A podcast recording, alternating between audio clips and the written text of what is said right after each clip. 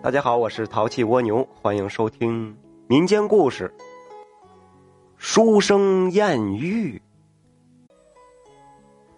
晋朝的时候，有个姓王的书生，家住在吴郡。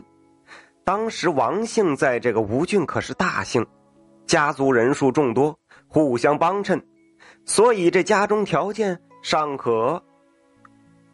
王书生志存高远。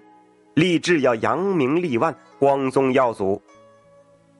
然奈何资质愚钝，一连几次科考都落榜了。亲戚们便劝诫他，不如做些小生意算了，最起码也能养家糊口啊。王书生每每听到这些话，便心中十分恼怒，认为他们是看不起自己，断然拒绝。然后说什么“燕雀安知鸿鹄之志”之类的话。几年之后，王书生的境况丝毫没有改变，始终连个秀才都考不上。这下连家里人都看不下去了，觉得他仕途无望，要他放弃读书。他又说自己是大器晚成，将上八十方为相啊等等的话语举例子。唉，这让家里人也很是无奈呀。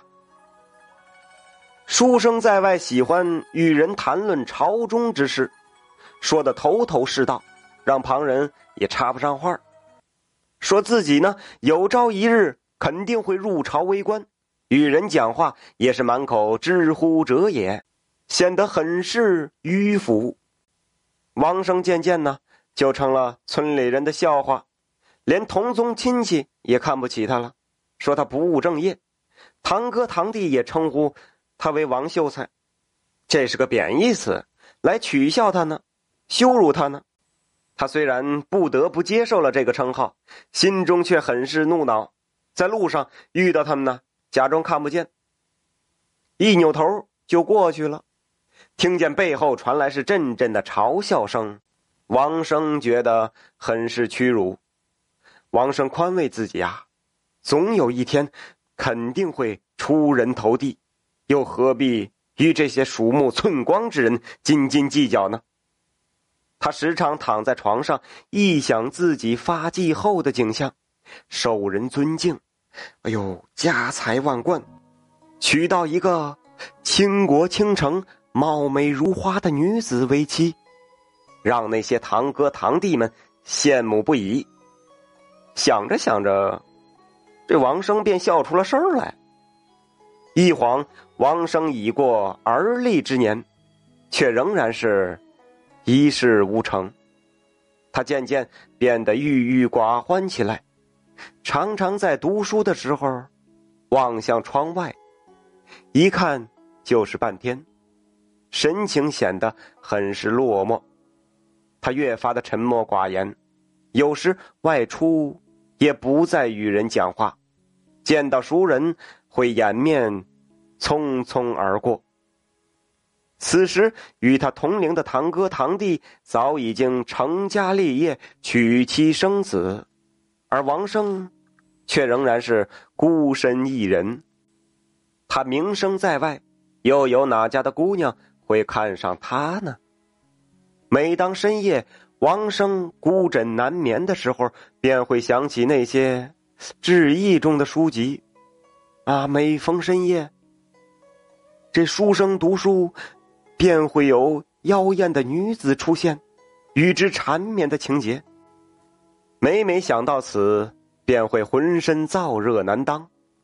若自己也能遇到这种天上掉馅饼的好事儿，这该有多好啊！哪怕女子是妖邪鬼怪，那也认啦。王生如此想到，这苍天好似听到了书生的祈愿，这种天上掉馅饼的好事竟然真的砸到了书生的头上。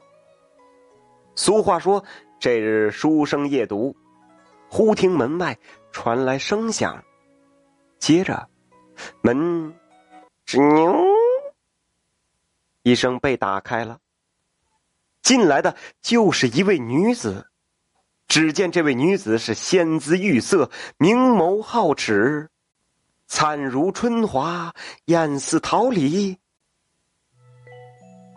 哎呦，这当真是个倾城倾国的美人儿，笑盈盈的望着书生。这幸福来得如此突然，王书生一时是慌了神，想开口问家人为何深夜到访啊，却结结巴巴的说不出话来了。女子好像知道这书生想要问什么，是莲步轻移来到书生面前，说道：“小女子时常听到公子大名，仰慕公子才华，故前来拜访，希望。”没有打扰到公子。说完这些之后啊，面带娇羞，更显得妩媚动人。王书生盯着女子，面若桃花，气若幽兰，只闻到满屋的芳香，沁人心脾呀，让人恍若犹如在梦中一般。赶忙回应道：“啊，不打扰，不打扰，姑娘来的恰是时候啊。”紧接着，两人便谈天说地，吟诗作对，花前月下，调风弄月。这王书生是使出了浑身解数，以表示自己的博学多才。终于，是将那女子折服。这女子是躺在王书生怀中，眼中是充满崇敬。是夜，两人是共赴巫山云雨。你说这故事时不时的出个文言文，我也不知道什么意思。然后这美好的时光总是短暂的，一晃，天将要亮了。这女子与王书生告辞，这王书生是恋恋不舍呀，取出一金铃来系到女子手臂上，留作纪念。女子是一步三回头的走了，临走前又告诉了王书生自己的居所。希望能够再相见。这天亮之后，王书生是喜不自禁，他赶忙是将昨夜之事告诉了家人，要家人赶紧准备好聘礼，要去女子家求亲。这家人虽然觉得这此事不可思议，但还是为王书生准备了聘礼。王书生又故意将堂哥、堂弟等诸多亲戚叫来，要他们一起前往。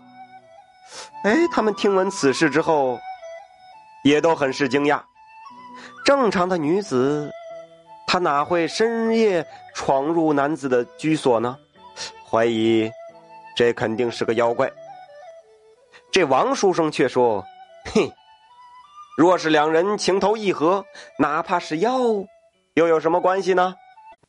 古人的书籍中，不也有写许多这个人与妖的结合的事吗？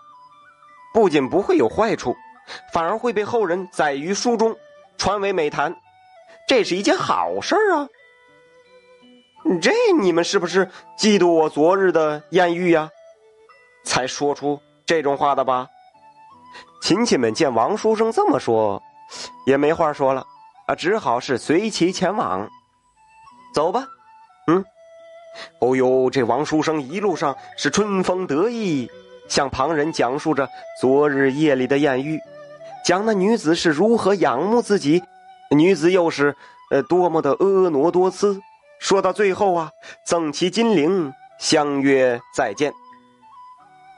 这望着堂哥堂弟们目瞪口呆的样子，王书生感到很是快慰，他骑着高头大马，意气风发。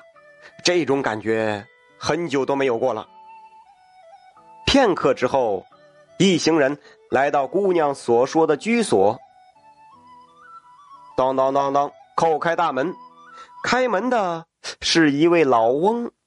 王书生向其讲明来意，老翁听后很是惊讶，说道：“啊，这家中只有我和老伴儿两个人。”并未有少龄女子在此居住啊！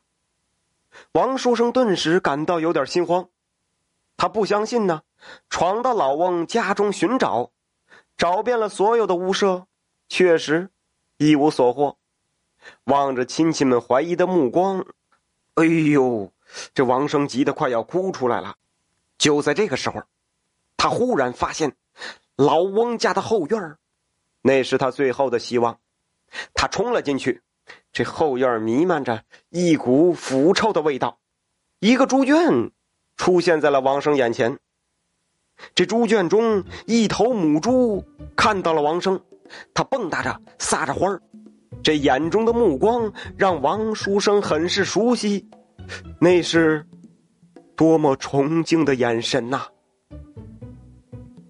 母猪的前腿上，赫然系着一个金铃。这王书生是如遭雷击呀！亲戚们也跟着王生来到后院见到那头母猪后，先是惊异，面面相觑，而后是哄堂大笑。特别是那些堂哥堂弟们，望着王生窘迫的神情，笑的是前仰后翻。王秀才，快去求亲去吧，莫要辜负了家人的一片心意呀！这王书生脸臊得通红。母猪晃动着金铃的声音不断传来，显得是格外刺耳。原来呀，这只是上天跟他开了一个玩笑，一个恶毒的玩笑啊！他转身便跑了，跑的鞋子都跑掉了，也不肯停下来。他一口气儿跑到了山上，跑到了一个没人能寻找到他的地方。他坐在石头上，仰头望天。此时天上是阴云密布，恰似他心中弥漫着的悲伤。